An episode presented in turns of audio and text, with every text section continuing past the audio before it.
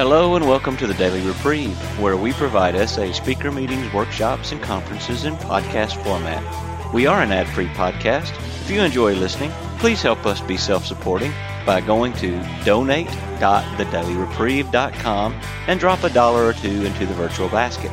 Please consider donating monthly by clicking the Donate Monthly button. However, one time donations are always welcome. Just click the Donate Now button. Now, without further ado, this episode of the Daily Reprieve.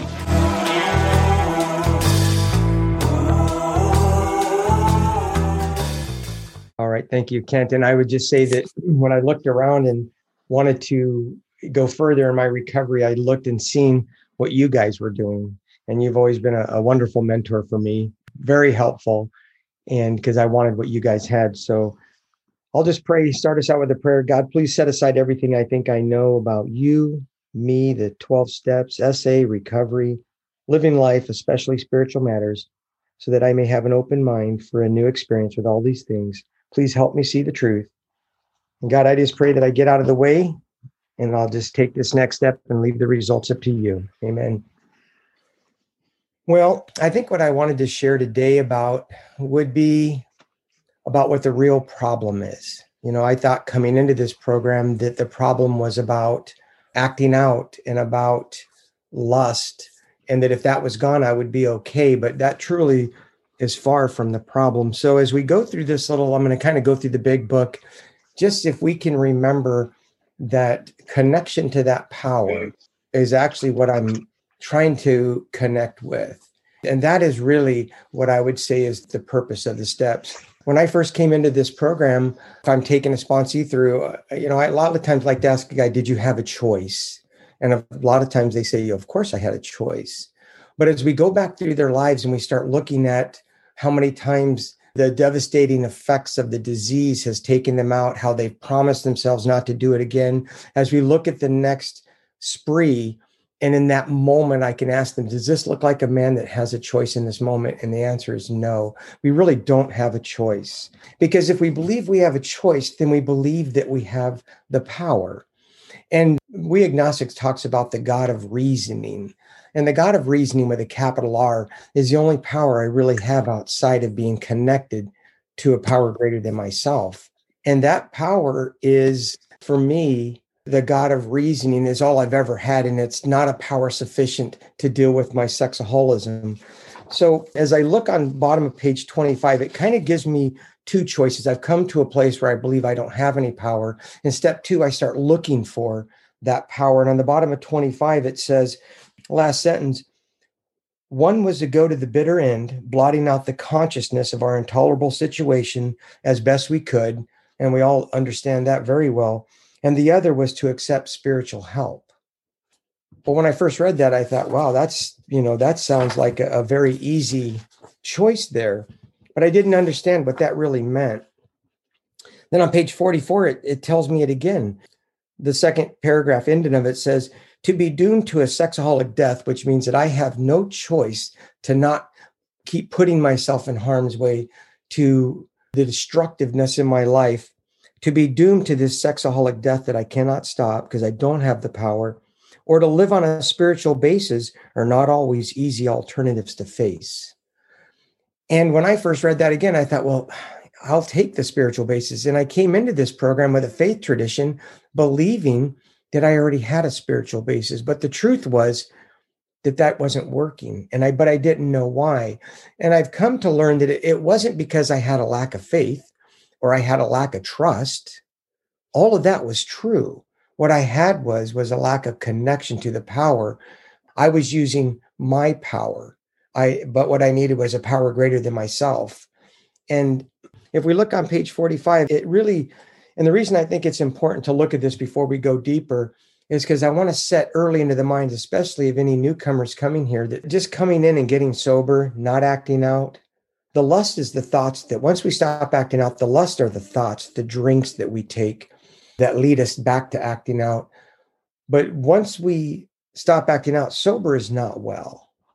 And if we just live in that state of what they call a dry drunk, we're going to suffer a lot because the real problem is the disconnection from my power. That's my real problem. And I'm And there's a suffering that comes with that. And we're going to see as we go through this, it's really a lot more. This book will show us that I'm really suffering from. So on page 45, first full paragraph, it says, lack of power. That was my dilemma. I put everything in first person. We had to find a power by which we could live, and it had to be a power greater than ourselves, obviously, but where and how to find that power? Well, the next sentence tells me the relationship and the connection, what that's going to look like.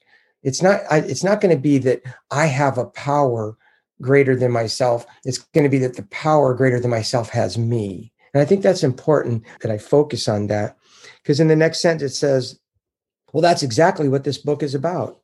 Its main object is to enable me to find or connect to a power greater than myself. And I like to underline the word which, because which, and this is on page 45, which will solve my problem. It doesn't say that I need to connect and find a power which will help me solve my problem. And I think that's the key because we're going to get into the third step and start looking at I am the problem itself, me wanting to be in control. There's not enough room on the throne of my heart for both me and my higher power I choose to call God to be on there at the same time. Something has to happen. And in order for my higher power as a perfect gentleman, um, won't override my free will, will wait till I step down and ask for my higher power to take that place. So I, I need to connect to a power greater than myself. We move on and then to page 60. Bill W. does a fantastic job to let me see what what does it look like for me to be in self, for me to be in the control. The last paragraph of the page it says the first requirement, which means toward me healing past just being sober, but moving into recovery now, is that I be convinced that any life run on self will can hardly be a success. And so it gives me a great example of what does that look like. And even to this day, if I go back into self, which means I disconnect from the power, this is what my life is like. On that basis, I am almost always in collision with something or somebody, even though my motives are good. We're going to find as we go through this process that long when the lust and the acting out is gone, I start focusing on any type of disturbance that lets me know that self is reemerging. I'm not going to go through it, but on page 61, it's a beautiful description of what that looks like. What is it like to be in self? And I'm trying to run the show. I'm basically doing God's job. My my ego and myself is not some evil force. It's the only thing I have at this point in my life that's caring for me. So it's going to do whatever it has to do. It's going to be dishonest. It's going to manipulate. It's full of fear, and it's uh, and it has resentments because people with expectations, which are a resentment that is forming, is not doing what I need them to do. So I'm okay because its sole purpose is to take care of me. And it says on the uh, top of 62, first full paragraph, it really describes what is defeating me what's taking me out of connection with that power. And it says selfishness and self centeredness. That we think is the root of our troubles, driven by a hundred forms of fear, self delusion, self seeking, and self pity. It goes on to say that we step on the toes. I'm in constant collision with something or somebody when I'm in self because I'm trying to take care of myself and it doesn't work. I operate out of selfishness and I hurt others. So at the bottom, we have to, in our first step, um, this is the how and why of it. It goes to this beautiful section. I'm going to run through it pretty quickly. But it said, first of all, I had to quit playing God, which means I have to step down and give God all control. It said it doesn't work. Next, we decided that hereafter in this drama of life, God was going to be our director. He is the principal, which means now he's in control. I am his agent. He is my father, and I am his child. It says most good ideas are simple. And this concept, the concept is that I'm going to turn my will and my life over to the care of God, was the keystone of a new and triumphant arch through which I passed to freedom. On the next page, it goes through and it starts listing out the promises. And for time, I'm just going to get to the ones that I, I really enjoy that when I step down off that throne, it says about midway of that first paragraph, as I felt new power flow in, which is the case when I step down off that throne, as I enjoy peace of mind, as I discovered that I can face life successfully, I became conscious of his presence, and we began to lose our fear of today, tomorrow, or the hereafter we were reborn. One of the things that those promises is if I'm connected to God, I'm living in a God centered love. If I'm back in self, I'm living in self centered fear. And just the opposite, if I'm back in self, I do not feel that power flow in. I don't enjoy peace of mind. In fact, I'm living in insanity. I cannot face life successfully because I think everybody else is the problem. And I begin to lose my consciousness of his presence. And I begin to get fear again of today, tomorrow, and the hereafter. One of the things my sponsor had me do early on was to get the app for the Webster's 1913 dictionary, because this is the dictionary that Bill W. used as he wrote this book and what he was attuned to. And I want to look up the word offer in it, because what we do here is after we've gone through this section, we're going to now take our third step promise, which is a covenant that I'm committing that I'm going to turn my will, which is my thinking, and the only thinking I have, which is my willpower or my God of reasoning, that I'm in that place. I'm going to turn my will, which is my thinking, and my life, which are my actions, over to the care of God. That means self is going to step down, no longer takes care of me. And God is going to replace that. And the great power is going to come in and start taking care of me. And I get to trust that. But that's a process that I need the steps to even be able to do that. When I make a decision to turn my will and my life over to the care of God, that decision is just that. It's like I make a decision to go to college. And the next day I call them and say, Hey, where's my diploma at? I've, I've made this decision to go to college. And they're like, Well, you have to register and you have to get the books and go to the classes and do the work. And so this is much the same. Uh, making a decision to turn my will and my life over to the care of God isn't a one and done deal it's a commitment to do the work which we're going to look at as steps four through nine, which is the spiritual program of action. And we're going to see why that's important. But I wanted to see as we start this um, third step prayer, God, I offer myself. What does offer mean? And in the 1913 dictionary, it says to present as an act of worship, to immolate, to sacrifice, to present in prayer or devotion, often with up. And so I said immolate. Okay, what is immolate? So when I looked at immolate, I thought this was very important. When I say I offer to sacrifice, to offer and sacrifice, to kill as a sacrificial victim, what am I offering? I'm offering self, my ego. I'm willing to step down and let God have the throne of my heart. And for me, coming into this program, my faith tradition was not enough to do that. It took steps four through nine to accomplish that. And so it goes on to say, God, I offer myself to thee to build with me and to do with me as thou wilt. Relieve me of the bondage of self. Before this, lust was relieving me of the bondage of self. The suffering, the insanity, the fear, the resentments, all of my life just being in destructive in uh, destruction and all the things that I was doing, lust was relieving the pain of that. And really, we're going to find it's relieving me from the, the pain of the separation from what I'm really looking for. Relieve me of the bondage of self that I may better do thy will. Take away my difficulties, that victory over them may bear witness to those I would help of. And this is, I believe, for me, my own personal experience, how I received it. Thy power. That's what I got first from God. I'd have a temptation, I'd go to God, He'd relieve it. I'd have a temptation, I would go to God, and He would relieve it. And I think for years, my goal was to not take a drink, not take a look, don't act out. And I became a slave to that process. Self was still very much in control. There was no freedom from lust. And I didn't even believe that it was true that there was a place like that. I heard some of the old timers speak of it. And I thought, well, I can't believe that's true because, man, I am working this program hard. But by going to his power over and over and over to be relieved, living free from acting out, and at times still taking drinks, I started to experience his love. And then thy way of life, may I do thy will always, has everything to do with complete surrender and connecting to the power, which we're going to see. Once with a sponsee, we take this third step. At the very bottom, it says next. And I want you to look at that on your big book if you're there. Because that tells us after we take our third step prayer when to start into this next fourth step.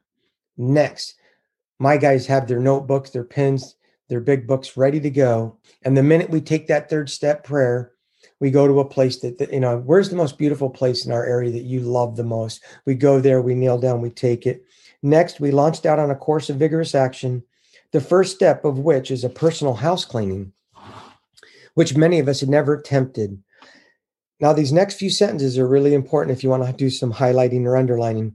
Though our decision our step three to turn our will our thinking and our god of reasoning and our lives over to the care of God was a vital and crucial step. It could have an underlying little permanent effect. I think that's so important. People that we find often that is having little permanent effect with their program is because they haven't done the spiritual program of action working a thorough steps four through nine. So it could have little permanent effect unless at once that means what's quicker, next or at once, whichever is fastest, we do it, followed by a strenuous effort to face and to be rid of the things in ourselves which had been blocking us. That's why we're working these four through nine, is to remove those things that are blocking us. Blocking us from what is a good question. Blocking us from connection to that power. And as we go through these, because it tells us here, our lust and our acting out was but a symptom. So we had to get down into causes and conditions. Now I'm going to skip forward on four through nine.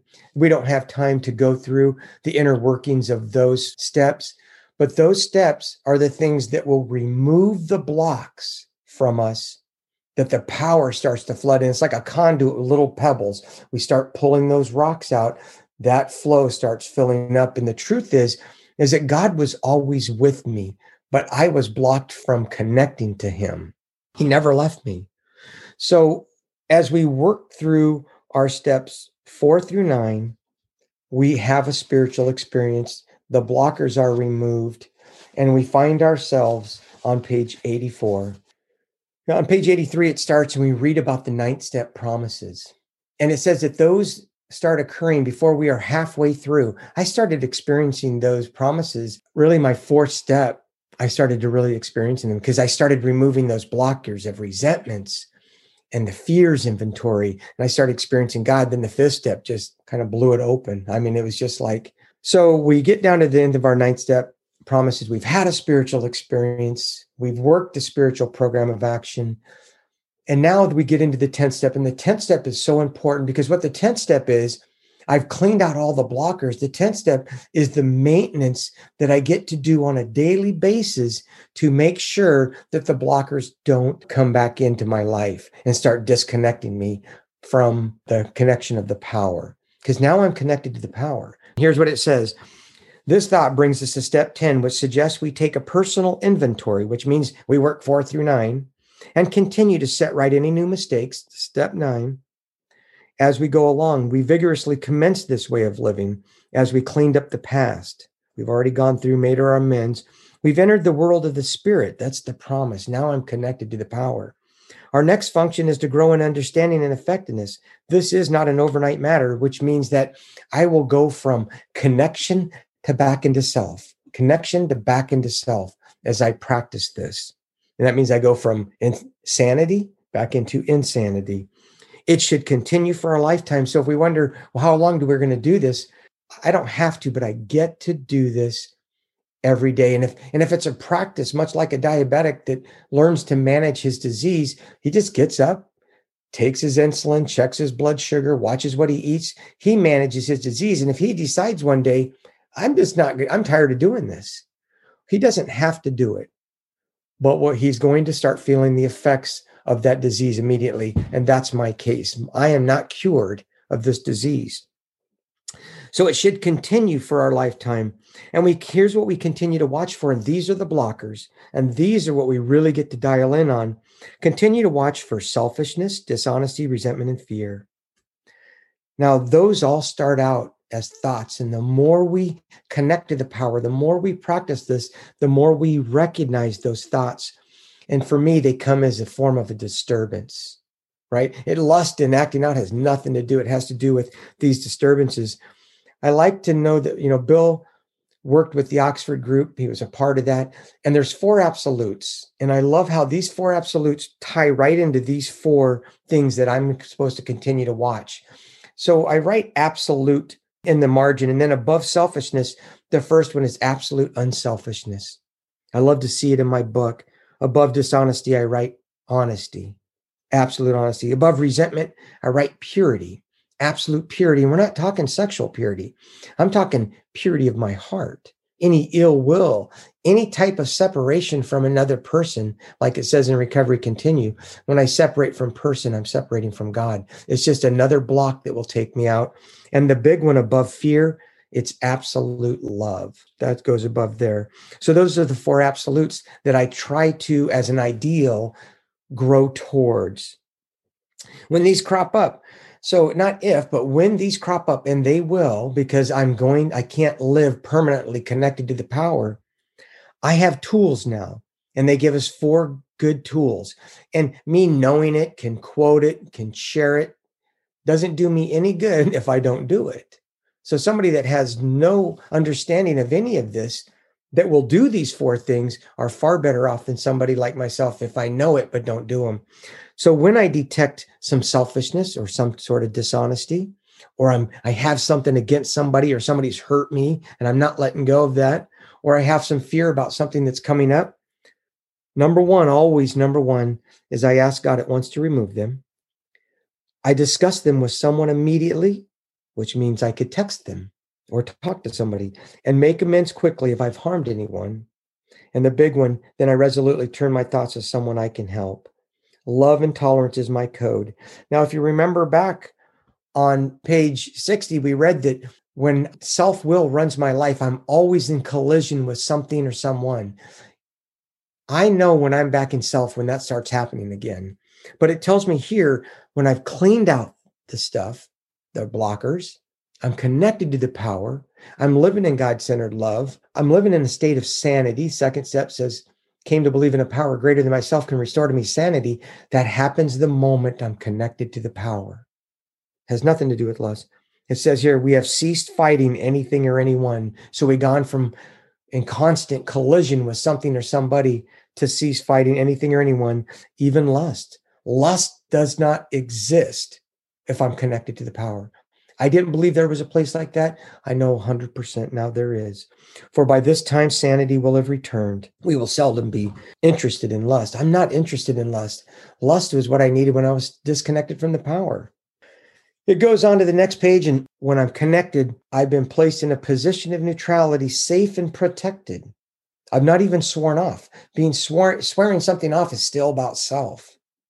Instead, the problem has been removed and remember, the problem was never lust, acting out. It's not a lack of faith or a lack of trust in God. It's a lack of connection to the power. And it does not exist for us. This is how we react so long as we keep in fit spiritual condition. I can't do anything about my spiritual condition, but I can work on my fit spiritual condition by applying the rules of step 10 on a daily basis to continue to watch. And I need God's, I say in the morning when I pray, God, thank you for your power so that I can continue to watch for selfishness, dishonesty, resentment, and fear, because I cannot on self. And it also says that what we really have is a daily reprieve contingent on the maintenance of our spiritual conditions. My only job is to is to continue with the maintenance of it. Now, one thing that I want to say that a half measure is just doing this. The other half of this, which is, and I have found, is what truly connects me to the power, is on the next page, on page 86, we're into their step 11. The first paragraphs gives us about, I don't know how many questions. We have them broke out. Um, I have them already in a, a, little note that I copy and paste into an, an email every night. If I'm just doing the 10th step without this part of it, it doesn't work. I'm just going to tell you. But when I answer, it says, when we retire at night, that doesn't mean it when I'm crawling into bed. I'm too far past at that point. That means retire at night means I just had my dinner. Me and my wife are taking a moment apart, you know, kind of getting ready for our evening together. That's when I retire at night. That's when I do it. Not doing it is not an option for me. So I, I get that done first.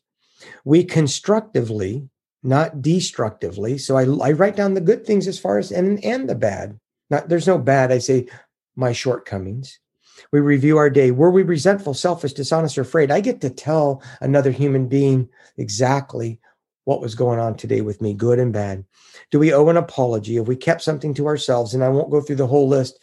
But what happens for me is I answer those questions.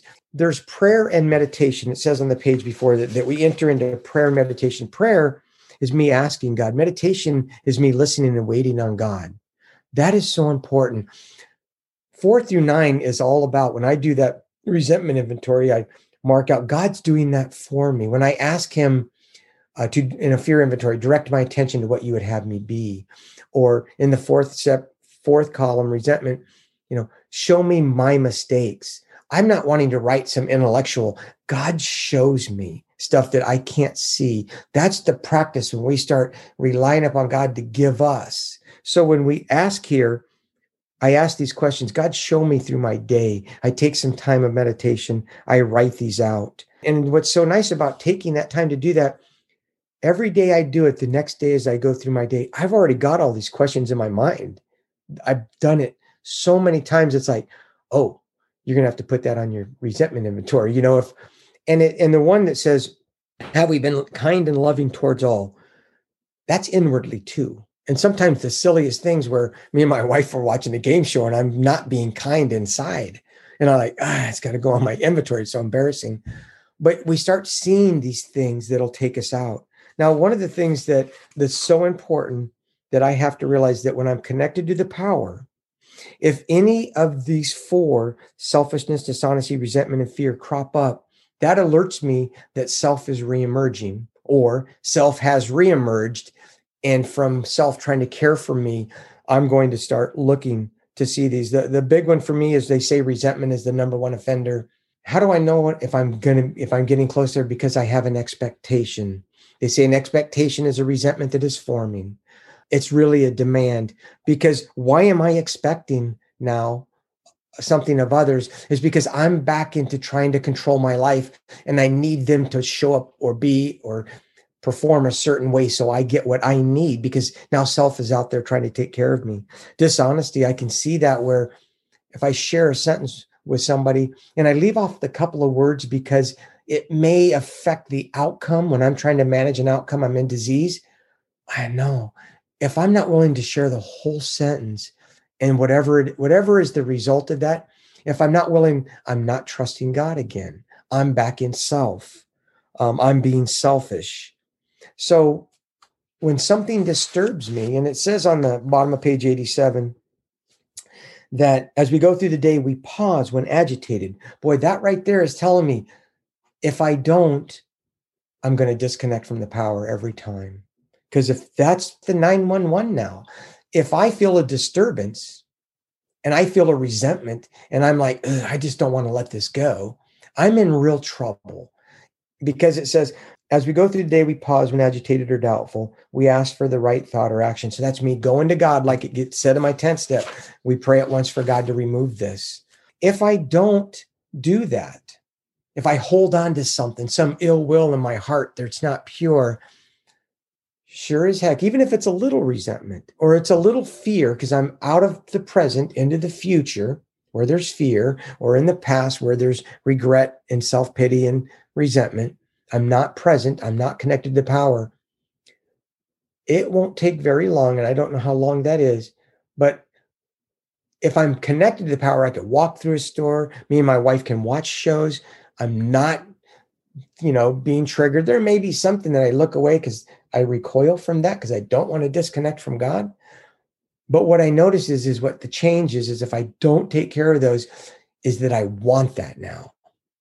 I'll see something instead of not wanting it, just knowing it's not good for me, to wait a minute, I'm attracted to that. I'm wanting that. That's because my addict, myself, has reemerged. It didn't deal with these things. It's trying to take care of me. And now I'm separated. I need something to medicate that. And the first sign is if I get a temptation, I'm in deep trouble already. I'm in deep trouble if I don't deal with the fear and pray, God, direct my attention to what you have me be. Help me to humbly rely upon you to work those tools to get back into the present, to look at the gratitudes I have from everything that God's blessed me with. When I'm connected to God, this is the truth. I have peace and serenity. And from that comes the gift of acceptance. I can't manufacture acceptance. Like, I'm just going to be in acceptance today. Acceptance comes from me trusting God that whatever is happening in my life on that day is exactly as the way God would have it. I may not understand it and I may not even like it, but I get to trust that God is with me, will bring me through that. And what I usually find is three, four days later, when I see other doors open and close and God's working in my life, is wow, what I was wanting back here could never have happened as God was giving to me over here, which is so much better. So I get to trust that every valley I go through that feels like, God, where are you? Early on, I didn't feel like God was with me. And he said, I'm right here. So they weren't as deep. When I'm on the mountaintop, it's great. It's like, God is good. Go back down into the valley. And somebody once told me that there's no food on the mountaintop. Got to go down and through those valleys. That's where the real food and, and that's where the growth happens. That's where I learned to trust God more. So if I have a resentment or some fear and I'm holding on to it or some self pity, I'm going to have a temptation. And if I don't act then, well, the next thing that's going to come is lust is going to come and offer me a mental image or the opportunity to take that second drink. And once I drink any into my body, the phenomenon of craving kicks in. And either I suffer as that dissipates out because for me, if I'll go to God the moment of temptation, He's always relieved it. If I pause, I've already made a very deadly decision and I take the drink. And then I'm either going to act out to relieve that uh, restless, the, uh, the phenomenon of craving, or I'm going to suffer work as it dissipates. But if I'm connected to the power, that's so far down the trail that I just need to continue to watch for those selfishness, dishonesty, resentment, fear to see. Now, on page 14, and I'll end here, there's one thing that will help me to avoid those or to be ready for those certain trials and low spots. And that is working with others. Step 12. Nothing, you know, uh, as a sponsor, a sponsor may think that the sponsor has great power, but it's not true. The great power has the sponsor. The greatest thing for my sponsees is as they get to know me, they say, wait a minute, this guy is just a sick and suffering sexaholic, just like me. Yes, I am. I am not cured of this. And being connected to God and allowing God to use me keeps me in a place of neutrality, safe and protected. And so, how does that work? Well, my friend, which was Ebby Thatcher, told Bill, had emphasized the absolute necessity of demonstrating these principles in all my affairs, particularly was it imperative to work with others as he had worked with me. We're on the very last paragraph at the page. Faith without works was dead. He said, How appallingly true for the sexaholic.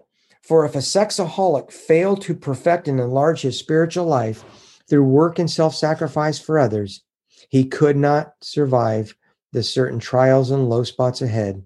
If he did not work, which means being used by God to help others to give away what he's been given, he would surely lust, act out, drink again. And if he lusts, acts out, or drinks, he will surely die. Then faith would be dead indeed. For that is just like that with us. One of the greatest stories, and if you know the story, it'll it'll help you. If you don't, then I'll just try and fill in real quick. Page 35, Jim, he started drinking it at age 35. So he's on page 35. And this is a great story of somebody that didn't go on through the spiritual program action four through nine. Jim was a guy, he was a good guy, had a great war record. He owned a, a car business, but his drinking, in our case, our acting and lusting, took everything away from us. And if it hasn't yet, it will. He was completely, and he lost his family for whom he had much affection. So we told, and the answers we had found. He made a beginning right there. He worked his steps one, two, three he started receiving the freedom of not drinking. Like a lot of us we don't we stop acting out. Everything is good. We let up on the program but it says here his family was reassembled. He starts we start reconnecting with our families. And he began to work as a salesman for a business he had lost through drinking. All went well for a time but it says here but he failed to enlarge his spiritual life. And he knew if he took another drink He's going to lose his family. He's going to lose everything else. But on the next page, we see that Jim walks into a restaurant because of the mental obsession, thought it would be okay to put an ounce of whiskey in his milk. And for me, if I fail to enlarge my spiritual life, then I'm going to have little permanent effect. And somewhere down the road, I'm going to think it's okay. I walk into a grocery store to take that visual drink. And I'm just fooling myself. But the sad thing is, is I'm missing out on all the joy and peace and serenity of being connected to the power. Last thing I'll read here on page 159. It's in the middle of the second paragraph may be hard to find. It says, though they knew they must help other sexaholics if they would remain sober, that motive became secondary because we do it so we stay sober, but it became secondary. It was transcended by the happiness they found in giving themselves for others. So for me, the 12 steps is so much more than not drinking, not looking at images, not acting out with prostitutes. It's about finally after all my life, myself gets to quit trying to run my life, step down from the throne of my heart, give that to God, and just trust God in everything. And my life was completely transformed. Lust does not exist unless, and it could happen today, I get a disturbance, I push it aside, and rather set in the self pity, a temptation is just down the road. So the minute I find that disturbance, I detect it. That's the 911.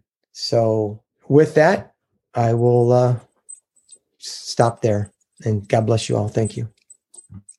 And uh, Dennis, I just want to say thank you so much for, you know, your life before this program. You you were totally involved in everything that you were doing in your life the, before this program, and now you're totally involved in this program. You exemplify what my sponsor always likes to say is God and step work first, family second, everything else third. And yeah. uh, I really appreciate the message today. The, tell me, because you rely so much on trust with your higher power, what example or examples can you give that really helped you to trust that by, by letting go and letting your higher power be in charge, you were going to be okay? Thank you, Kent. Um, I think that every single person has to go through the process of testing that to step out and just give it to God and just see what happens. Um, I recently, back in October, was diagnosed with prostate cancer. And I had some fear around that, but I really went into work the steps, prayer and meditation. I never had a, a temptation to act out, but God really came and ministered and and shared through prompting or vision or whatever however god does that and let me know that there's going to be a gift in this but i thought it would come at the end but the truth is the gift came as i watched god take me through this process open doors make the impossible for me happen to get a team of doctors that was you know very well sought after it'd be like for me getting the lottery I left it in God's hands. If I'm to do the surgeon here in, in Alaska that's had a couple hundred of these surgeries, or a surgeon that's done over 4,000, that was in his hands.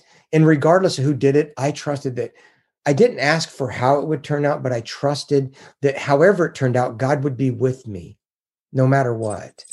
And I think that just comes through practice and testing that and seeing that, man, every time I trust God, my life is better. And every time I go back into self, the insanity, the darkness rolls in. I'm starting to have conflict with everybody. I'm back in fear. I'm wanting to lust and act out. When I recoil from it as from a hot flame, is when I go from that peaceful trust and allowing God to do for me. If I go back into self, all of a sudden the insanity comes. I'm like, whoa, what am I doing back here? This is crazy. I go back really quick. That's what I recoil from, not from lust, but I recoil from going back into self. And I realized that if I go down that path a little bit, the error isn't, oh, I looked, it took a second look. The error was I went back into self and that was the 911. And I don't do it perfectly, but I get to trust and I get to, I have the tools now. I think I have the choice now to go back to God, where before I did not have the choice to not act out with all those people I was acting out with on a daily basis or two or three times a week, anyways, for sure. Thanks, Dennis. Yeah, so take the action and let go of the outcome. Yes. So I'll, I'll open up for questions. Thanks. You're welcome, Kent. And thank you, brother, for all your help. You've been a big part of my. Great to see you. Yeah, good to see you. Uh, David, sexaholic, just real quickly. Um, first of all, I really appreciated your going through the big book, and uh, I think people often uh, forget how that's the foundation, and we don't have to invent the foundation; we just have to remember it. And uh, secondly, uh, I was thinking about the words "happy, joyous, and free," and and how those are just words on a page, 131 or whatever it is, 132, but um, but they actually are get lived out. And you you talked about that, and you exemplified it, and and um, and the, what happens with me with happy, joyous, and free is they're far greater than anything I ever could have imagined. And, and that, that's a lot of what you kept re-emphasizing. So thanks. So this is a compliment. Uh, listening to you, Dennis was like uh, not drinking from a fire hose. It was like drinking from five at the same time. so well, thanks. God be the glory. Thank you. Thank you very much, John. Appreciate that. I, I just want to make one comment about that. I was like two minutes before we were starting this, and I'm thinking, normally kind of God gives me inspiration and an idea of what I'm going to share about. And I'm like, oh, come on, God. I don't, I feel like I'm just going to be a blank here. I'm going to have to like, and so I just said, well, I'll just take the next step and leave the results up to him. So I didn't, I didn't know what was going to come out. So, but I figured that each time I show up, that God has some, somebody in the audience that he has a message for. And so, but thank you for that, John.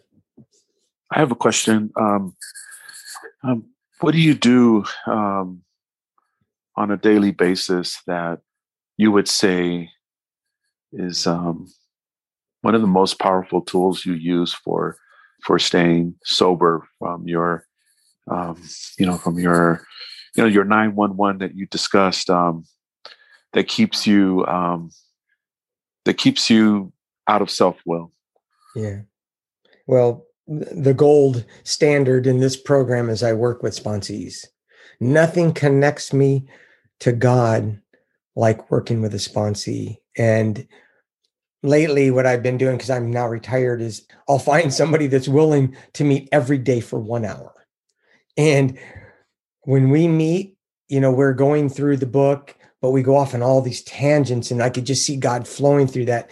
Nothing keeps me connected than being used by God as to working with a, a sponsee. And, you know, one thing I'd, I like to reiterate for those that are, that's had the spiritual awakening and people are starting to ask them, you know, I'm nobody's, I don't have any power. I'm nobody's solution. And my job is to only help them go through the steps. But it's always, and you can even do that taking a phone call from somebody, you know, help one, save two. That's always the way it is. And it keeps me from, when I hit those certain trials and low spots that I do hit, that it gives me a little buffer. Yeah. So that's the number one. You know, I I, I slide out of bed every morning and do my prayer work. And I every night before I go to bed, I do prayer work and I pray to God throughout the day. I just really enjoy being with God today. You know, before I came in, I would say, I can't wait to spend an eternity with you. But it was painful to spend five minutes with him during the day. You know, it's like I'd have to set an alarm and okay, I get to my prayers here, and it was it just it's just I was because I'm in self, the God of self. But being free from the God of self, it's everything changes, and I do enjoy just hanging out, and I can feel God's presence. Like, oh, there you are. But it's working with others. That's the number one thing. Hey, Dennis, r- real quickly, appreciate your uh, your talk immensely. I was curious if early on in your experience with developing a spiritual connection with uh, your higher power, can you describe any situation where you maybe had an expectation from from God to answer a prayer in a certain way or to connect with you in a certain way, and you go through that dry spell where you feel like God is just not not talking or things just don't turn out in the way you want? Have, have you ever experienced that damaging your trust in God, and how did you come back from that? I think the practice of, dry, of those dry spells are almost absolutely necessary in this program. One of the things I think that helped me was I came into this program in the end stages of sexaholism where the drink no longer would help me. I could act out with two or three people and it just couldn't get the relief. So eh, when I came in, anything was better than in the in the basically I felt like it's like a prisoner of war camp. Anything was better than that. So because if the only other solution I have instead of going forward is to go back there because my disease is not going away.